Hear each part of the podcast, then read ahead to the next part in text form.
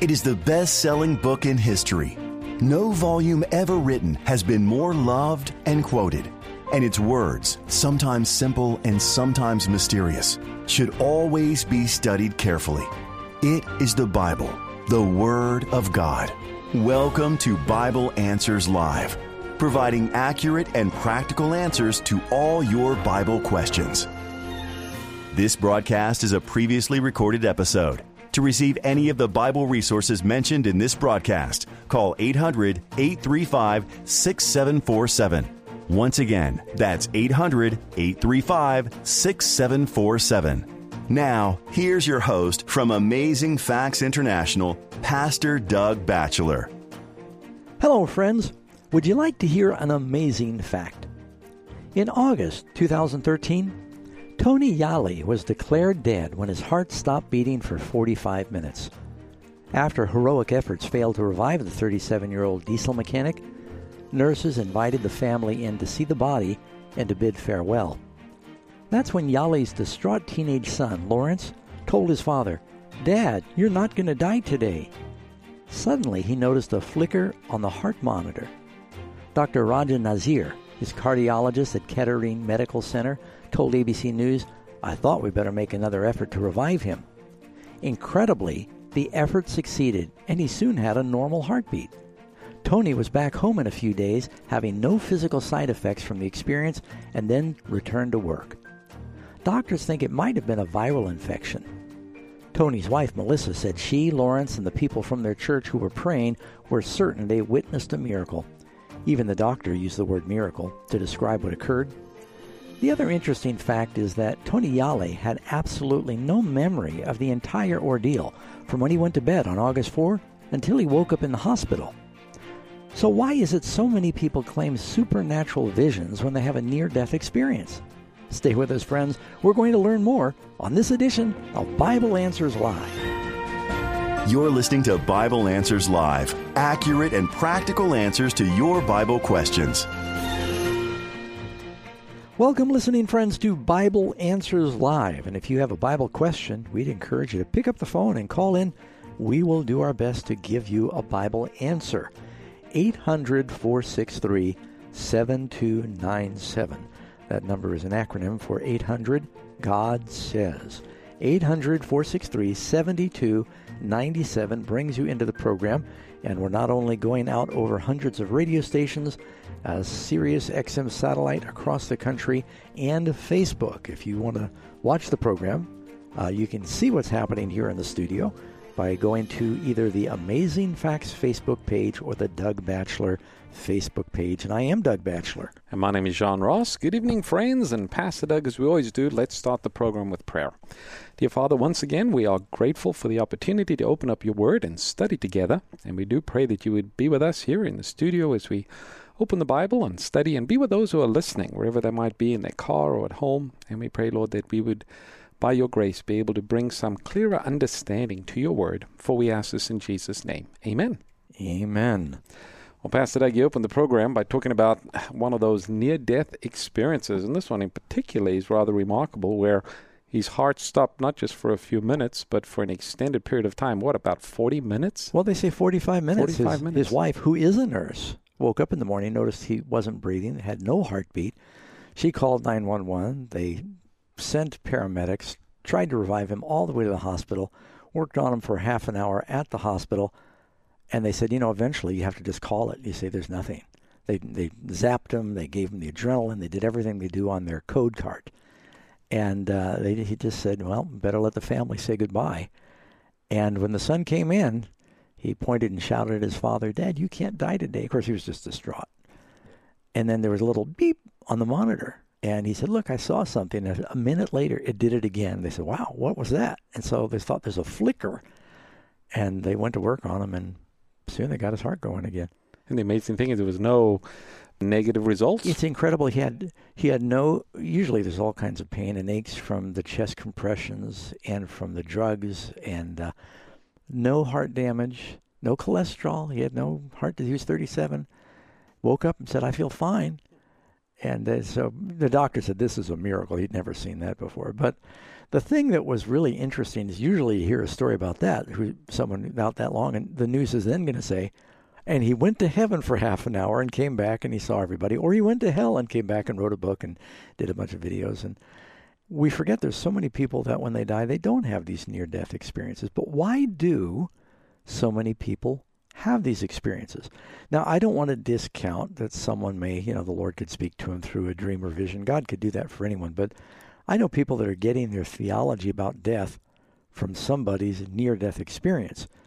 But science has done a number of studies where they've shown that when a person's heart stops beating and their brain is robbed of oxygen, it is extremely common for them to hallucinate.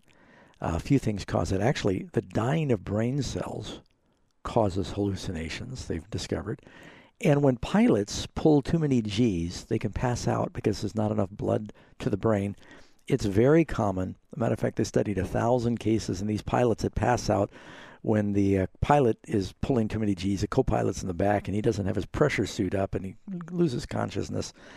And they have euphoria, tunnel vision, out-of-body experiences, dreamlets, beautiful places. And they go through they see old friends and have conversations. And it's almost identical to people who say, well, I had an experience.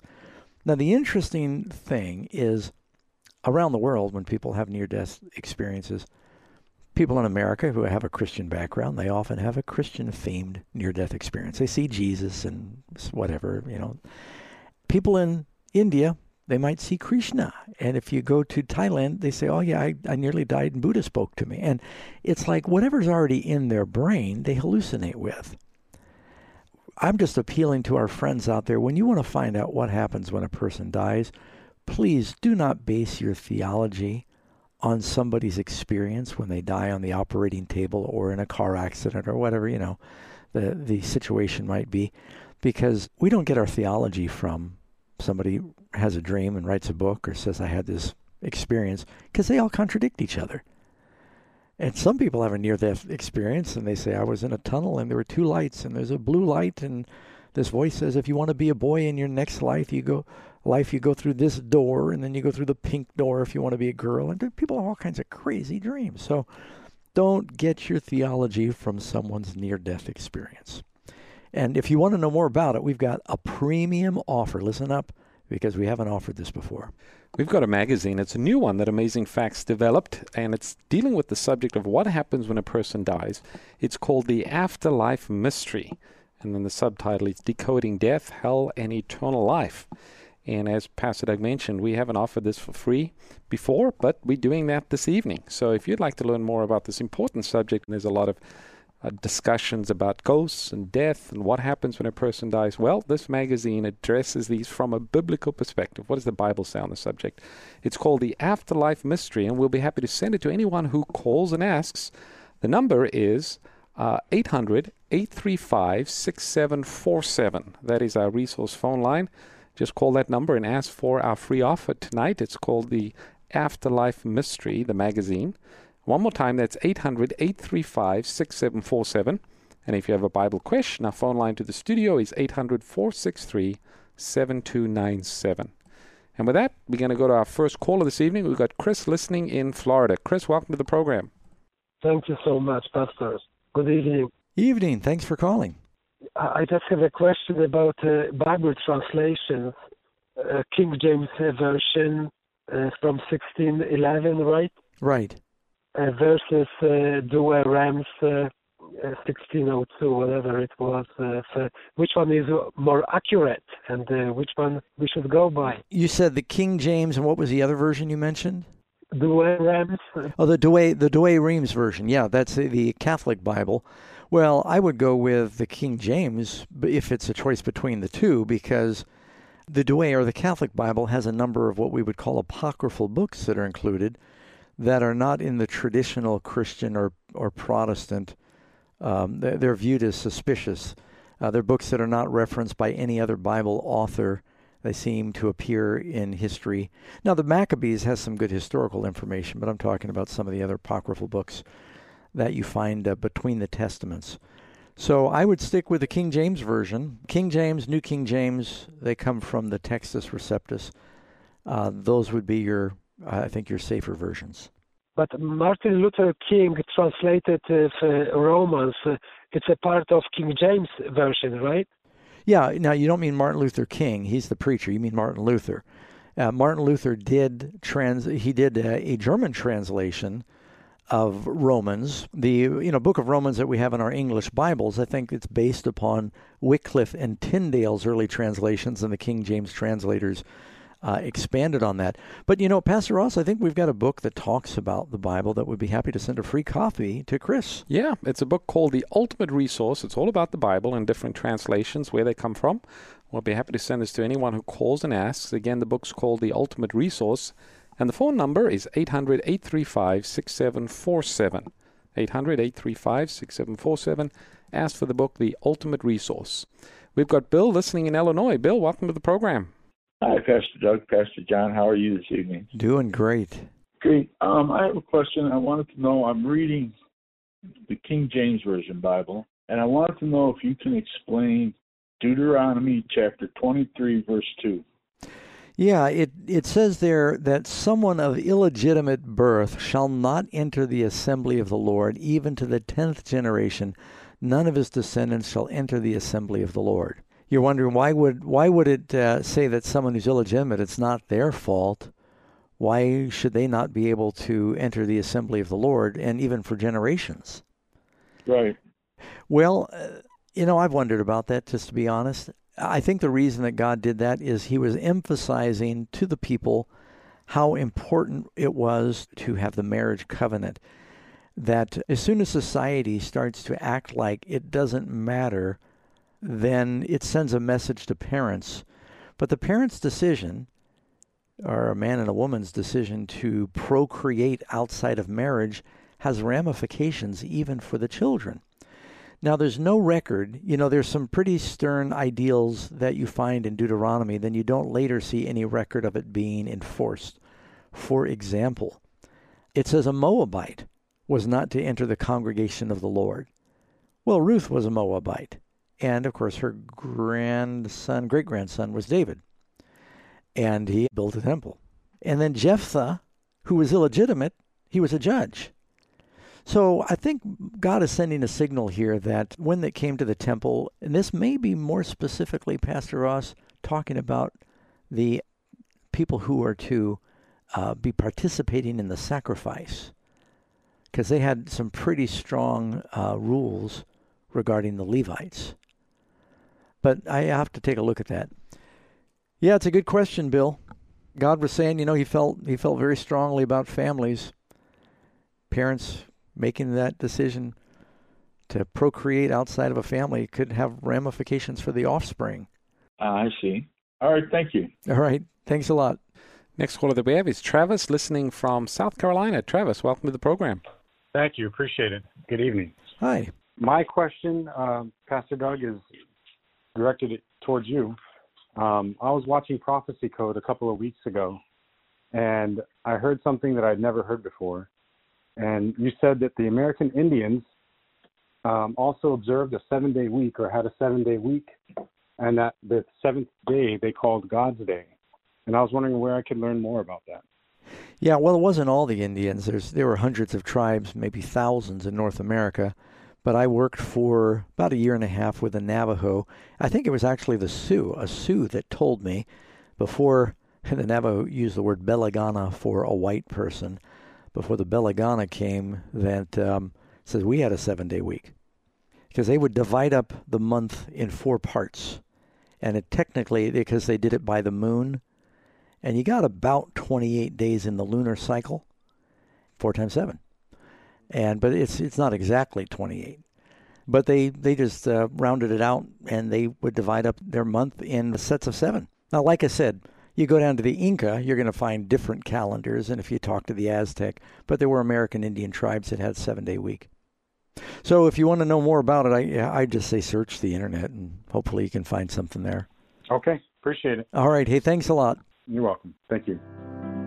If you enjoy hearing solid biblical answers on Bible Answers Live, you can have those same insights at your fingertips through the Amazing Facts Prophecy Study Bible. The updated hardcover version is available at its lowest price ever and includes the complete set of Amazing Facts 27 study guides, plus a Bible numbers and symbols chart and 8 pages of colorful maps. This best ever Bible gives you a biblical cyclopedic index, Words of Christ in red, chronology of the Old Testament, along with Doug Batchelor's How to Study the Bible feature, and much more. Call us at AF Bookstore to learn more about it at 1-800-538-7275. The Amazing Facts Prophecy Study Bible stands apart from other Bibles, giving you the same solid answers you hear each week on Bible Answers Live. Order your copy today at afbookstore.com or by calling 1-800-538-7275. For life-changing Christian resources, visit afbookstore.com.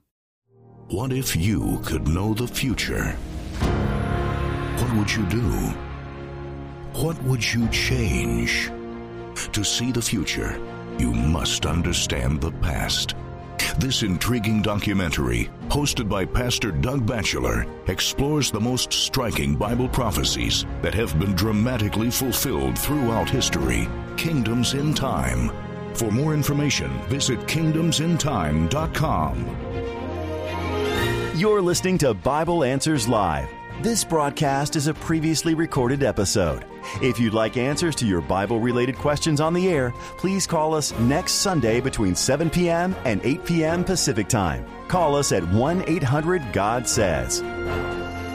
Next caller that we have is, let's go to Calvin in Thousand Oaks, California. Calvin, welcome to the program. Well, hello. Thank you for taking my call.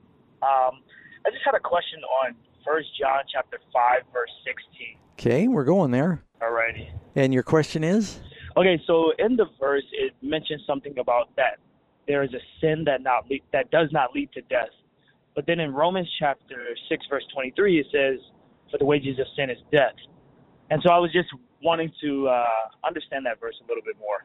Even though it says the wages for sin are death, we can be forgiven for most sin. The Bible says there is one sin, the blasphemy against the Holy Spirit, for which there is no forgiveness. If we grieve away the Holy Spirit, we lose the capacity to repent, and then there's no forgiveness. And this is a tough verse, but I think most people are thinking, and scholars, that John is referencing here the unpardonable sin. And when a person commits the unpardonable sin, he said, you don't even need to pray about it. You know, that person... There's some people that have just totally rejected the Lord. You know, it's like the Pharaoh of Egypt. He just hardened his heart and grieved away the Holy Spirit. King Saul, God would not speak to him anymore. And he ended up killing himself. Jesus told Judas it would be better that that man was not born, because he finally, you know, even though Jesus went to wash his feet, he walked out and betrayed Christ. A person can get to the point where they reach that point of no return.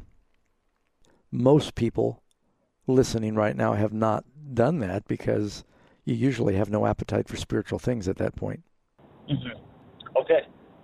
I see. So it's speaking of... I think it's talking about the unpardonable sin. And I was just going to say that if you'd like, I have a book I can send you, and it's called, you know, What is the Unpardonable Sin? And I think it references this verse in there. If you'd like a free copy... All right, thanks for your call, Calvin. The number to call is 800-835-6747. That is the resource phone line. And ask for the book, What is the Unpardonable Sin? Again, that's 800, this is for anyone, 835-6747, and ask for the book called What is the Unpardonable Sin? Our next caller that we have is Ruth Ann, listening from Michigan. Ruth Ann, welcome to the program. Oh, thanks. This is like the second time I called in a couple of years. Well, thanks for calling. You know, I read, you know, I read the Bible. I try to read it like about an hour at night, because that's when it's the best time for me to read the Bible. But I keep running across 7 and 70. Can you tell me what that means? You know, I saw your question. The screeners put it up here, and I typed in the number 7 into my computerized Bible. And the number 7 appears 461 times in the Bible. So you are right. It is. Oh, really? Yeah, it is the most commonly repeated number in the Bible. Of course, you find it in Genesis. God makes the world in 7 days. Right. And then the number 7 appears all the way through Revelation, where the last book in the Bible has got 7 churches, 7 trumpets, 7 plagues, 7 thunder, 7 eyes, 7 horns, That's just the beginning. 7 seals. Yeah, a lot of sevens. There were 7 heads on the beast and 7 plagues. Oh, I forgot about that one. Okay, we're going to try and up each other, too. I guess more sevens out of Revelation. It's a number that represents a complete cycle. It's God's, like, perfect cycle. You get the week, 7 days. God seems to always do things in a complete cycle of 7. And he even said with forgiveness, you forgive 70 times 7 in that parable in Matthew 18. Yeah, and 70, you know, it's 10 times 7. The other numbers that appear frequently you're going to run into are 12, 10, 3, and I think 40. You got like 40, a generation, a lot of 40s in the Bible. That represents a generation. 12 represents the church. Oh, okay. Oh, I didn't know that. You know what? I think if you look at we've got a website called Bible Universe, and if you go there, we've actually got a tab that says numbers in the Bible. There's a whole study on numbers in the Bible and what they mean. Take a look at Bible Universe, and you'll find that there. Thank you very much. All right. Thanks, Ruth Ann. Appreciate your call. Okay. Have a blessed evening. You too. Bye-bye. Next call that we have is we've got Michael listening in Miami, Florida. Michael, welcome to the program. Hello, can you hear me? Loud and clear. How are you doing? All right, great. So, yeah, I suppose I got a bit of a preface to my question. I've sort of been in this place lately in my spirituality, I guess I can say, where I'm not entirely certain of how much of my faith, because I basically grew up in the church, I'm not entirely sure how much my faith is based on, like, true personal conviction as opposed to being based on just living I guess what you can say, like, off of what people taught me to live, like, you know, just claiming to believe in something just because I was taught to believe in it. Mm-hmm. And I suppose off of that basis, there's really like a whole litany of questions that I could ask. But the one that's been on my mind lately because of where I am in school, I'm a college student, a senior, that is. And I wanted to ask about Christians and movies because I'm a visual effects student. And the career path I can see developing for myself is really toward the line of cinematic visual effects, and I've always also had like a great interest in, like, you know, fiction and well, I'll just be upfront with it, like comic book type movies and stuff like that. I know there's usually this aversion, I think, in certain Christian circles about like the violence and all the other stuff that's in there. But I'm always like, sometimes I'm wondering, like, is it just that a movie depicts violence or depicts certain things that makes it wrong or bad? Because I mean, like, in a story, there's, you know, I'm not entirely sure if there should be some aversion to depicting things like violence, or because that's a part of reality, I suppose, at least for us now. And yeah, you know, I suppose I could approach this question many different ways, but I'm just curious as to what your take is on movies and that sort of line of work. Yeah, well, you've asked some good questions. Let me just divvy up your question if I can. First of all, on the technical side, there's no question that God can communicate through the medium of film or digital or movies. We've actually got a motion graphic employee here at Amazing Facts, and we created a recent DVD. Kingdoms in Time. And, yeah, we use motion graphics. And I've got a TV, but most of the TV programming I wouldn't recommend. But a TV, like a book, most books are not good, but there are some good books. The Bible's a book. It's a medium of communication. Most of what you'll hear on the radio is probably nonsense, but you can hear Christian radio. The movie industry, that technology can be used to communicate truth. Most of what's out there is not good. I don't go to movies because, for one thing, I don't think it's a good witness. They're expensive, and most of what you would see there, it's not good. And if there is something good, it usually comes out a little later in a lot cheaper format. At the heart of your question, there's several important issues. Bottom line is, the Bible says, whatever things are pure, noble, just, lovely, of good report. You have to apply that test there in Philippians to say, you know, is what I'm creating, looking at, is it something that Jesus will bless? Is it good?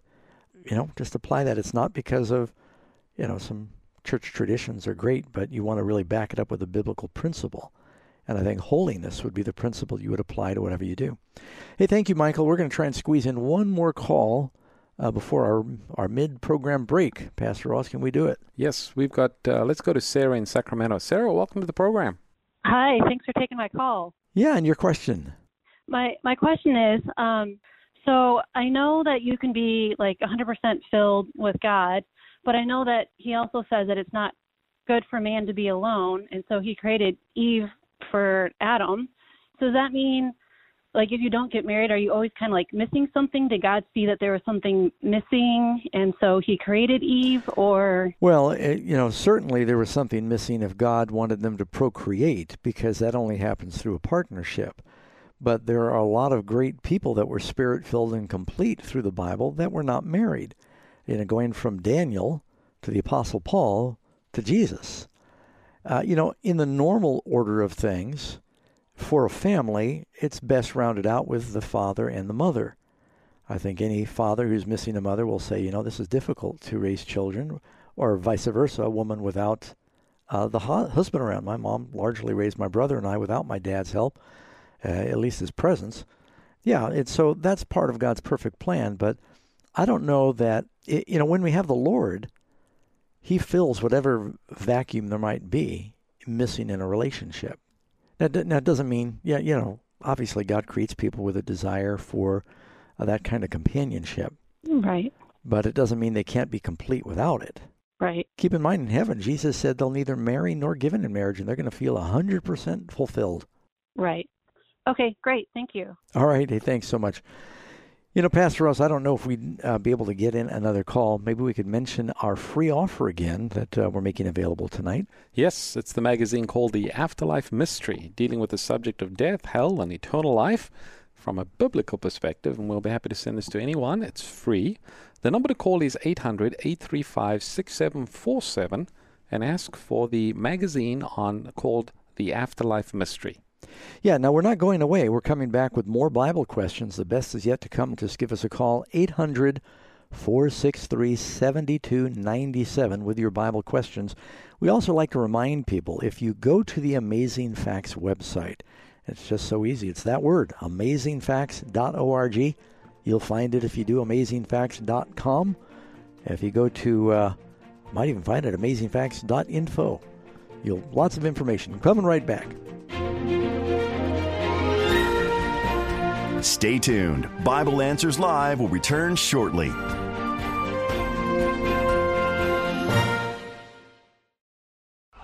Would you like to know God's plan for our troubled world and solutions for your life's challenges?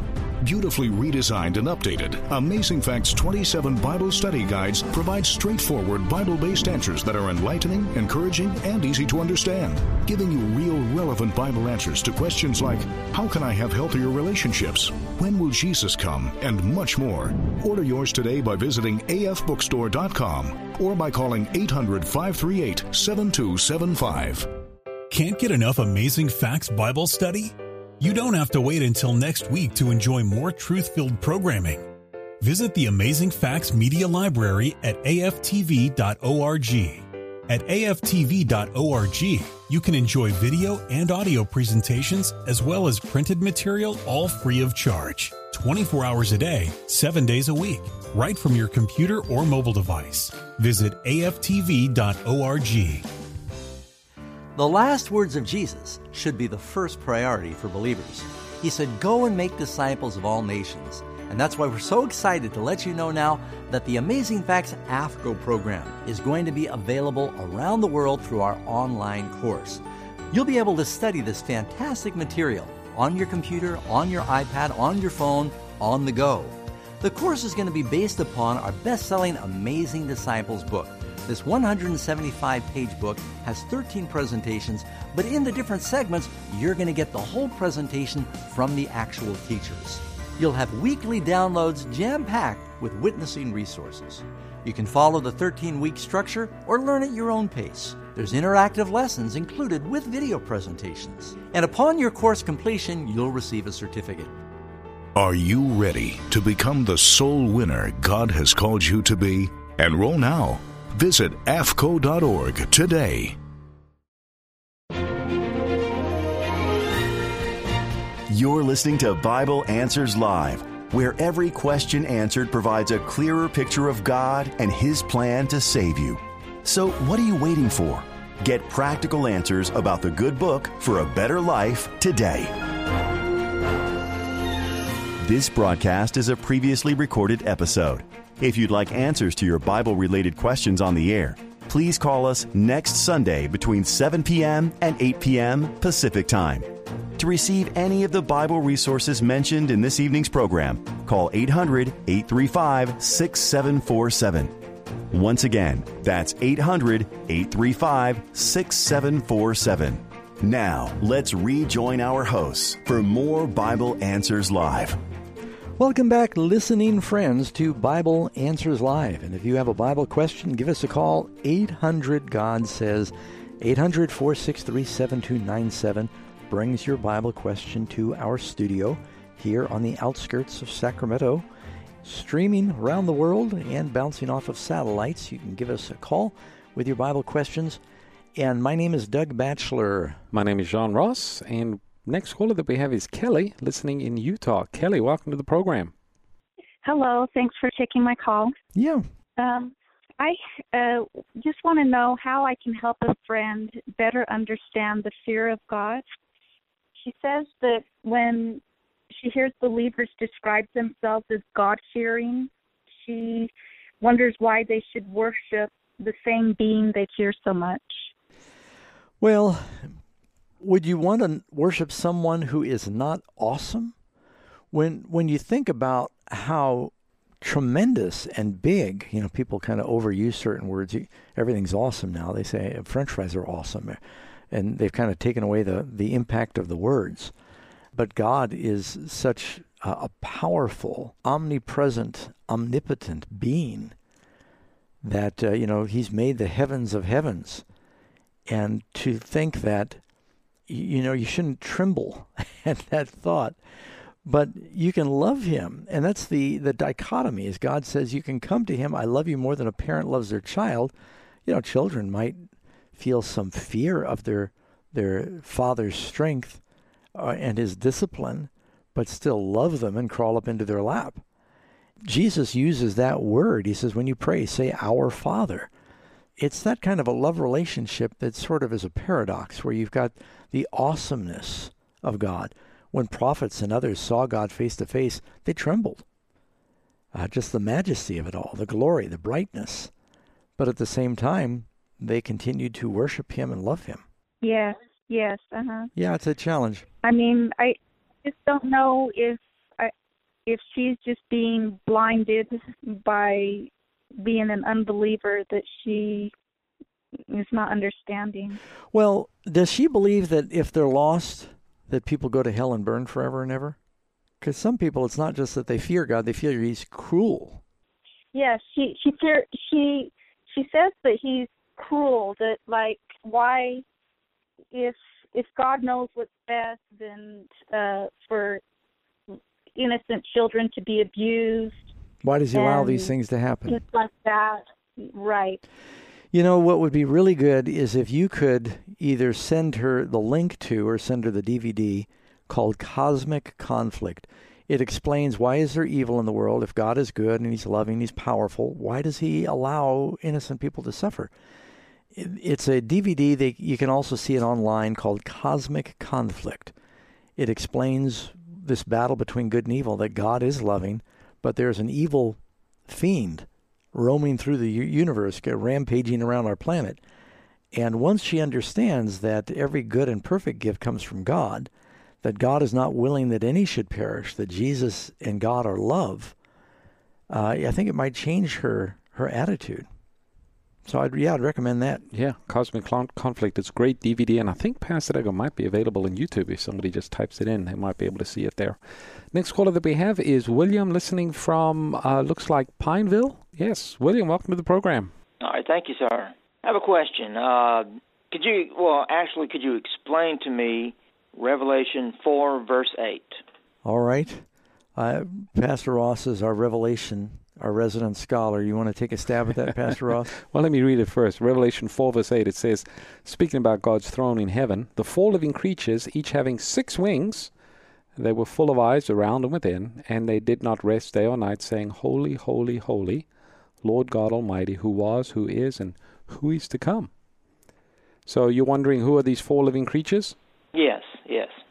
Well, you know, you read on a little bit. It describes these four living creatures in a little more detail. It says the first is likened unto a lion. He has the face of a lion. The second has a face of an ox. The third has a face of a man. And the fourth has the face of a flying eagle. Now, remember, Revelation is a symbolic book, and the significance to the symbols that's used in the book of Revelation, it is describing God's throne. It's glorious, and these four living creatures, otherwise sometimes referred to as seraphim or cherubim. You'll remember the Ark of the Covenant that was in the temple had two angels over the mercy seat, and the mercy seat is a symbol of God's throne. But these four living creatures, they represent something, and some have seen in it perhaps the illustration of the different phases of Christ's ministry. You have the lion is often associated with royalty or kingship and symbolizes Jesus before the incarnation. You have an ox, which is an animal of burden. It bears burden. It's a sacrificial animal. And some people see when Jesus came to the earth, he came to bear our sins and die as sacrifice. Then you have the man, and the man would represent Jesus, our high priest, now ministering for us in the heavenly sanctuary. An eagle often represents kingship and speed and power, and folks seeing that when Jesus comes again, he comes as King of Kings and Lord of Lords. So in these four living creatures, they see four phases of Christ's ministry, but it's part of the throne room, part of God's throne there in heaven. Okay, so they're symbolic then, correct? Yes, they're symbolic, but it doesn't mean to say that they aren't these literal four living angels or creatures surrounding God's throne. Okay. All right, I appreciate it. All right, hey, thank you so much. Appreciate your call, William. Next caller that we have is Zane, listening in Colton, California. Zane, welcome to the program. Hey, I had a question about, I forget what part it is in Daniel, but before Babylon fell with Belshazzar and everything, the writing on the wall was many, many tekel upharsin. And my question is that a language you know, like was it Hebrew or something like that? Is that why the Babylonians didn't understand it, or is it like a language we don't know at all? Well, that's a good question. Daniel was able to read it, and evidently it is parts of words in the Persian or Chaldean language. It may have even been a mixture of that and Aramaic, but it was one of the Semitic languages. But the arrangement of the words left them wondering, like the last word, Upharsin, and it says, your kingdom is given to the Medes and the Persians. Well, that can be drawn from that word, Upharsin. So these were words, but they're just arranged like Wade,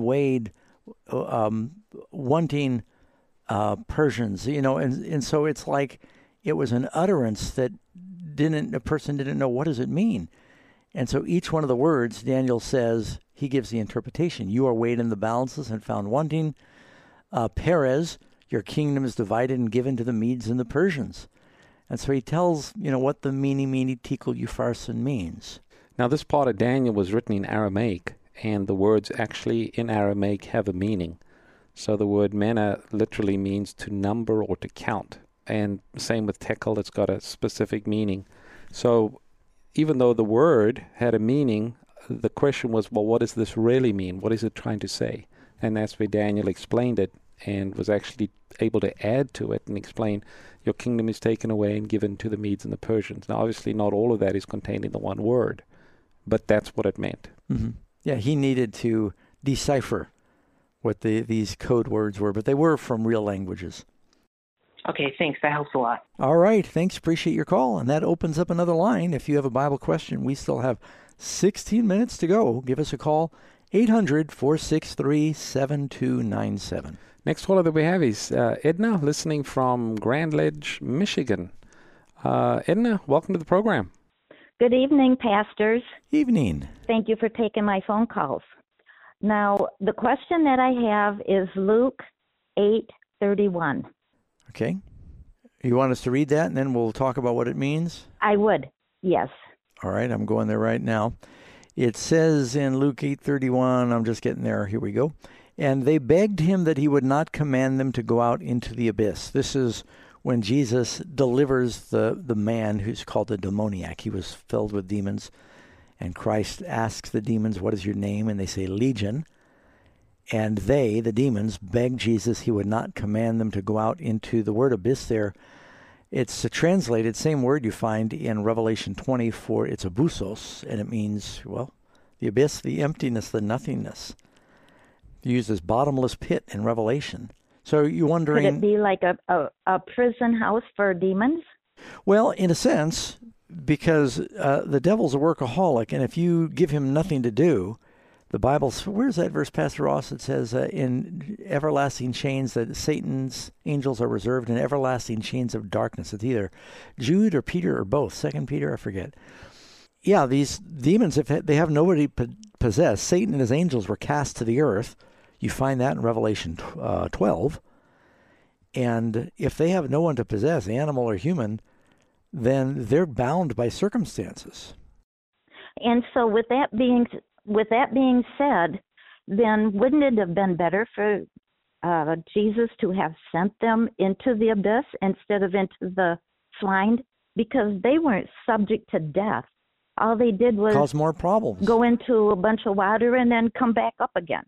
So I don't understand why Jesus did that. I'll answer that, but Pastor Ross was going to read a verse and then... Yeah, just those two verses you referred about change of darkness. It's referred to twice, 2 Peter chapter 2, verse 4, and then also Jude chapter 6, speaking about the fallen angels, talks about them being reserved in chains under darkness until the judgment day. All right, Edna, so the big question is, why would Jesus answer the prayer of demons and let them go into the pigs where they caused all kinds of havoc? That is a great question. It's one of the only times in the Bible Jesus is connected with letting anything die. What happened is when the demons, and they figure there were at least 2,000 demons, because in Matthew it says there were 2,000 swine, when they filled the pigs and they went berserk and all ran off a steep place and crashed down the cliff and drowned, the Sea of Galilee is not that big. You know, you can see across it. And it's surrounded by Jewish cities. And if all of a sudden you have 2,000 bloated pig carcasses floating in a Jewish lake, that's what you call a toxic spill for Jews, because pigs are unclean. And everybody was wondering, what was it that made the whole Sea of Galilee unclean with all these dead pigs? And everybody heard the story of how Jesus set that man free. So the devils thought, we're going to make it where the locals asked Jesus to leave, which they did, but they didn't realize it was going to backfire, and more people heard about the miracle. It's in all three, Matthew, Mark, Luke, all talk about this miracle of the demoniac being saved. That's why Jesus let it happen. And I also think there's a spiritual lesson for us. The Bible says pigs are unclean. And devils are unclean. So he took the unclean devils and he put them with the unclean pigs. And they were raising those pigs not for pets, but for food. And the Bible says they're not good food. So he was able to kill several birds with one stone, or pigs with one stone. So anyway, that's a quick answer. Thanks so much, Edna. Great question. Next caller that we have is Bobby, listening from, looks like Virginia. Bobby, welcome to the program. Hey, how y'all doing today? We're doing good. And your question? I just have a question because this man on Kent Hovind, he has a lot of Bibles that he was explaining that before you can publish a Bible, you have to change 10% of the wording or 10% of the verses or take 10% of the books out of the Bible before you can get one published. Then they come back around. He gave all the verses, and I looked them up in my Bible that I thought it was a good Bible because I just got saved in 2013. Yeah. They're saying that there's some verses missing from the Bible? Yes, sir. Let me explain. CEV Bible. It's got in there Samuel 1, chapter 21, verse 19. I can't remember exactly how it says, but it says the kings killed Goliath, which I know better than that. I didn't realize that until I looked it up in my Bible. I haven't got that far in the Bible that I was reading. Yeah, well, that translation of the Bible that you're talking about, I think it's a Century Version, You know, that's not a good translation. If you stick with the King James translation or the New King James translation, there's nothing missing from the Bible. There are some independent characters. Anybody can print a Bible. And what I mean by that is anyone can claim, I could go out and take a Bible and do whatever I want and call it the Batchelor Bible, and it's America. You can print it.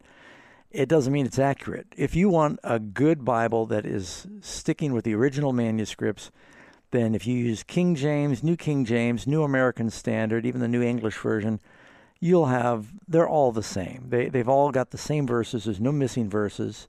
Yeah, you're safe doing that. You get into some of the paraphrase Bibles, and they go out on a limb, and they say, well, there was this rare manuscript, and it had an extra verse. And really, the verse doesn't appear in any trustworthy manuscripts. Doesn't it explain it from the Bible? He says, God says, do not add to or take away from my word. And that's exactly what people are doing because of money. You're right. There are people who are adding to and taking away from his word. And it says in both Deuteronomy, Proverbs, and in Revelation, that is serious business. Matter of fact, Revelation says God's going to add curses to people that delete from his word. You know, Bobby, we do have a book called The Ultimate Resource. I think you'll really enjoy it. It talks about different translations, where they come from, what are good, reliable translations. We'll be happy to send that to you. All you'll have to do is call and ask for it. The number to call is 800-835-6747 and ask for the book called The Ultimate Resource. That number again is 800-835-6747. If you enjoy hearing solid biblical answers on Bible Answers Live, you can have those same insights at your fingertips through the Amazing Facts Prophecy Study Bible. The updated hardcover version is available at its lowest price ever and includes the complete set of Amazing Facts 27 study guides, plus a Bible numbers and symbols chart and 8 pages of colorful maps. This best ever Bible gives you a biblical cyclopedic index, Words of Christ in red, chronology of the Old Testament, along with Doug Batchelor's How to Study the Bible feature, and much more. Call us at AF Bookstore to learn more about it at 1-800-538-7275. The Amazing Facts Prophecy Study Bible stands apart from other Bibles, giving you the same solid answers you hear each week on Bible Answers Live. Order your copy today at afbookstore.com or by calling 1-800-538-7275. Would you like to know God's plan for our broken world as revealed in Bible prophecy? Want practical, trusted solutions for your biggest challenges? Freshly updated and redesigned, Amazing Facts Bible Study Guides provide 27 Bible-based topical lessons with beautiful graphics and straightforward answers that are enlightening, encouraging, and easy to understand. Each study guide leads you step by step to real, relevant Bible answers for the most important questions in your life. How can I have better health and relationships? When and how will Jesus come again? And so much more. Don't leave the future to chance. Transform your life with truths from the Amazing Facts Bible Study Guides. Order your complete set today by visiting afbookstore.com or by calling 800-538-7275. Next caller that we have is Abraham listening in L.A. Abraham, welcome to the program. Abraham, you might have your phone muted. You there? Can you hear me? Abraham. Hello. Yes, your question. Hey there, Pastor Doug. I just had a quick question about Deuteronomy chapter 14, starting in verse 22. And you want me to read that for everybody? Yes, please. It says, "You shall truly tithe all the increase of your grain that the field produces year by year, and you shall eat before the Lord your God in the place where he chooses to make his name abide. And the tithe of your grain and your new wine and your oil, the firstborn of your herds and your flocks, that you may learn to fear the Lord God always." Is that the part? Or? Oh, it's not that. Yeah, that's the first part. And then I think a few more verses. Verse 24, it says, "And if the journey is too long for you and you're not able to carry the tithe, or if the place where the Lord God chooses to put his name too far from you, where the Lord God has blessed you, then you shall exchange it for money and take the money in your hand and go to the place where the Lord your God chooses. And you'll spend that money for whatever your heart desires, for oxen, sheep, wine, or similar drink, or whatever your heart desires. And there you shall eat before the Lord your God, and you'll rejoice, you and your household." That the part? Yes, that's the part. Just wanted to understand that part there. Yeah. Now, were you wondering about the part where it says you can buy wine or similar drink? No. No, it was just the part about, you know, using the tithe for something else. Oh, okay. Yeah, yeah, yeah. Because some people ask about the wine part, and they think, oh, is it okay to drink strong drink? Oh, no. Some versions call that strong drink. It doesn't say that. So you're asking about how can you take the tithe. This is a separate tithe that was for the annual feasts. This was not the regular tithe. They were to take some of that and use it to give to the poor, or when they went to the feast to worship the Lord, they could, rather than carry sacrifices with them, they could convert it to money. And he said, when you get there, you can buy the ox or the donkey or the ox or the sheep or whatever it is that you're going to offer. They'd offer it there, and they'd be able to eat some of the sacrifice. The people used to get to eat some of their own sacrifice that they bring to the Lord. Okay, so this is not referencing the 10%. Yeah, this is an additional tithe, I think, that relates to the feasts, the annual feasts. Okay. Okay. Understood. Got it. Thank you. All right. Hey, thanks so much. Appreciate your question. Next caller that we have is Daniel, listening in Michigan. Daniel, welcome to the program. Well, good evening, sir. Evening. I just have one thing I disagree with on the Bible. I don't necessarily disagree with it. I've never really totally comprehended it. Mm-hmm. For years, I've heard that we're only supposed to eat fruits, grains, and vegetables, according to the Bible. And, of course, they used to use mullet for bread years ago, which is different than wheat that has gluten and all that. But, you know, people thought that animals had a soul. They wouldn't be so inclined to shoot them and eat them. Basically, my question is whether they have a soul. I know they're spiritual, but do they have a soul? Let me get to the point this way. If there is a God, which I like to believe there is, and he has not brought us this far to let us down now, you got to ask yourself a question. If we all become civilized the best we can possibly be in God's eyes, and let's say that happens, and we ask ourselves, why did it take so many thousands of years for human beings to get along with one another? And I think the answer would be that we were so sadistic and abusive. Daniel, we need to put this in a question. We're running out of time. Yeah, well, in other words, if there is a higher power, we look back and God has brought us this far, and hasn't brought us this far to let us down now, and we look back and say, well, okay, we're as civilized as we can possibly be in God's eyes. We would look back and say, well, why did it take so many years, thousands of years for people to get along? And I think the answer would be is that we didn't understand our animals the way we should have. And by doing so, we would have understand human nature much more.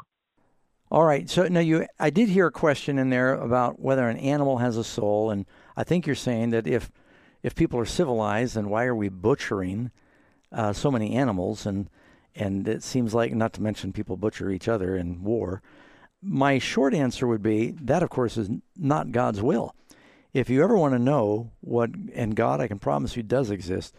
If you want to know what did God intend, the very beginning of the Bible, God made everything good, good, very good. People were not killing the animals. Adam and Eve, they named the animals. They were companions. They loved them. And even not only did God intend man to live forever, the animals were not going to die. They were going to live forever. And the Bible tells us in heaven, the wolf will lay down with the lamb.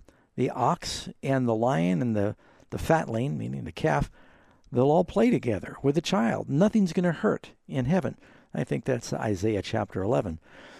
You're on the right track, Daniel, that God is saddened by the wickedness in the world. The devil brought all kinds of pain to the creation, and God has developed a plan through the sacrifice of his son to save the world from sin and to restore the world to its original Edenic beauty.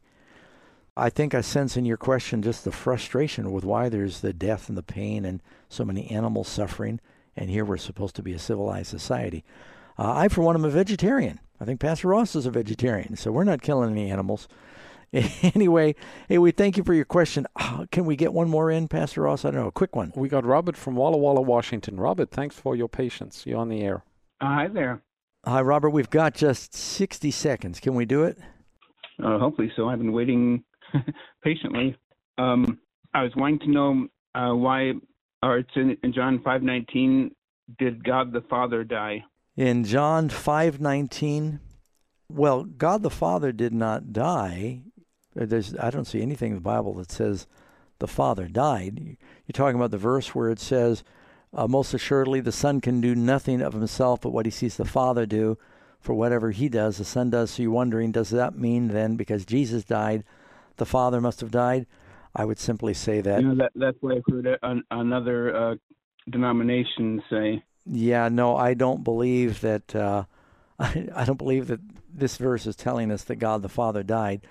The Father, no doubt, was brokenhearted through the death of the Son. But Jesus isn't referring to that when he's answering this question. And if someone's teaching that, unfortunately, they're off course.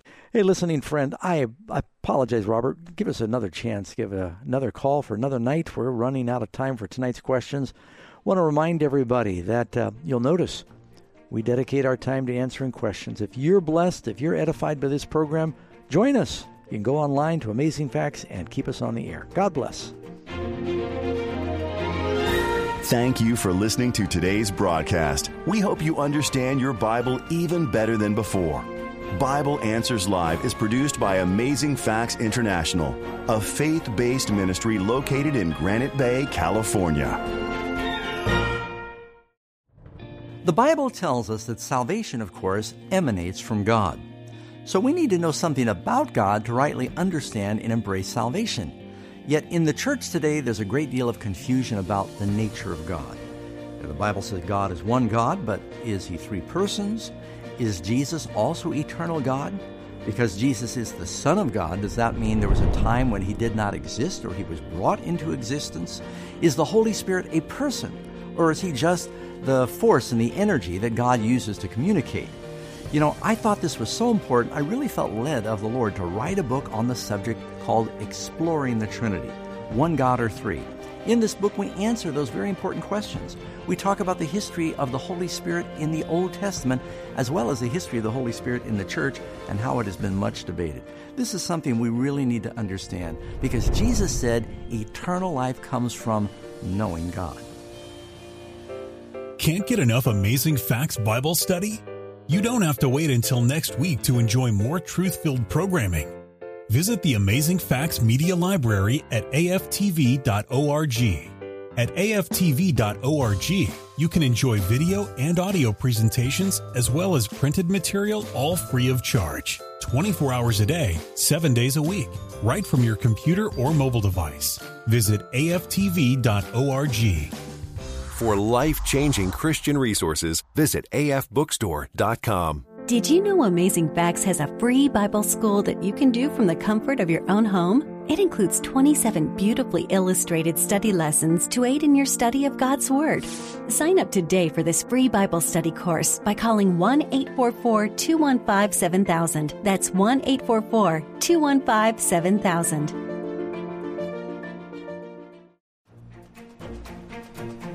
If you'd like to enhance your study of God's Word, visit our website at www.amazingfacts.org and sign up for our free Bible study course. And make sure to check out our online bookstore at afbookstore.com, which offers thousands of inspiring books, DVDs, and more to help you get the most out of God's Word.